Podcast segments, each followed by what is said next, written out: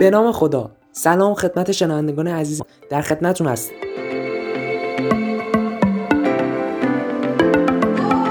خب ما امروز میخوایم به این سوال پاسخ بدیم که آیا انقدر خودمونو باور داریم که برای چیزی که دوست داریم تلاش کنیم یا نه؟ آقا آدما کلا دو دستن، یا تلاش میکنن و موفق میشن و به یه جایی میرسن، یا میخوان تلاش کنن که البته دسته دوم میگن از شنبه. منم از شنبه سال جدید و قرن جدید شروع کردم به تلاش کردن، ولی خب میدونید خورد به عید و نشد که تلاش بشه. از شنبه بعد 13 به در خواستم تلاش کنم که خواب موندم و گذاشتم برای هفته بعد که ایشالله اتفاقی نیفته و خوابم نمونم. از بحث تلاش که بگذریم میرسیم به یه جایی که کلا نمیشه گذشت، اونم بحث مهم هدفه. خب همه ما توی زندگی یه سری هدف داریم و بهش هم میرسیم. مثال میزنم، مثلا هدف ما از رفتن به دانشگاه مفید بودن برای اجتماع، تحصیل، کار، درآمد. خب خیلی هم خوب تا اینجا، اما همیشه و توی هر مسئله‌ای تعداد کمی آدم هستن که برای خودشون یه هدف انحصاری دارن و اتفاقا از شما چه بنون بهش هم میرسن. این افراد مریخی‌ها هست. خب به هر حال همیشه یه عده‌ای دوست دارن خاص باشن و هدف‌های خاصی هم انتخاب میکنن که اون خاص بودنه رو به وجود بیارن. حالا از کجای اون هدفو بگم براتون؟ مثلا پسر عموی شوهر عمه من برای مدرک رفت دانشگاه که اتفاقا بعضی از ماها میریم، یا یه بنده خدایی برای کسب علم و دانش و جزوه رفت دانشگاه و همون ماه دوم به هدفش رسید و ازدواج کرد، خب به سلامتی.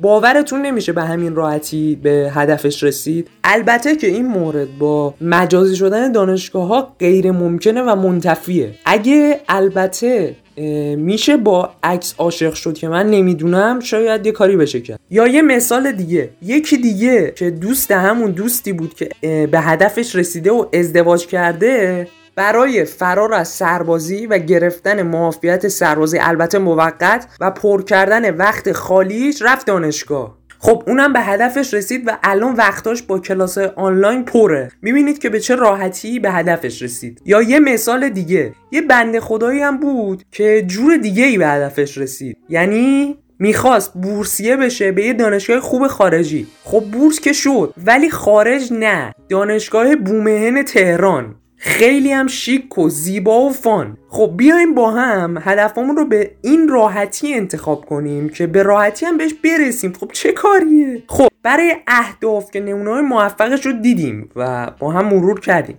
بریم سراغ تلاش. آقا از افرادی باید یاد بگیریم که تحت هر شرایطی باشه، تحت هر شرایطی از هدفی که دارن کوتاه نمیان و به هدفشون که میرسن هیچ، بقیه هم به یه جایی البته نوع منفیش میرسونن. و این دوستان کسانی نیستن جز افرادی که تلاش میکنن برای کرونا گرفتن. حالا چجوری؟ این دوستان ماسک اجباری بشه ماسک نمیزنن، مدارس که تعطیل بشه میرن پارک، پارک که تعطیل بشه میرن بازار بزرگ، بازار تعطیل بشه میرن شمال جوج میزنن، سفرها ممنوع بشه میرن دوره همی. یعنی اراده ای که بعضی از این دوستان برای کرونا گرفتن دارن، من الان داشتم به تمامی اهدافم که رسیده بودم هیچ، نگران شنبه ها هم نبودم.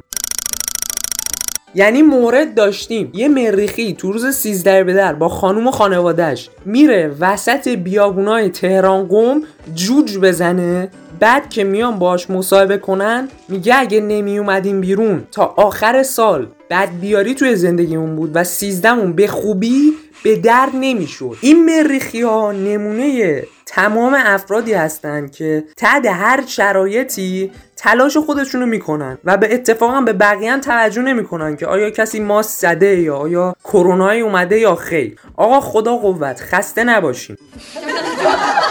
اما یه سری افراد هم هستن که چشم به بقیه دوختن و اتفاقا این افراد موفق هم میشن. مثال میزنم، مثلا یه مریخی سر امتحان مجازی دانشگاه طبیعتاً چشم به امدادهای غیبی دیگران داره و اتفاقا موفق هم میشه و معادل الف میشه، یعنی بالاتر از 17.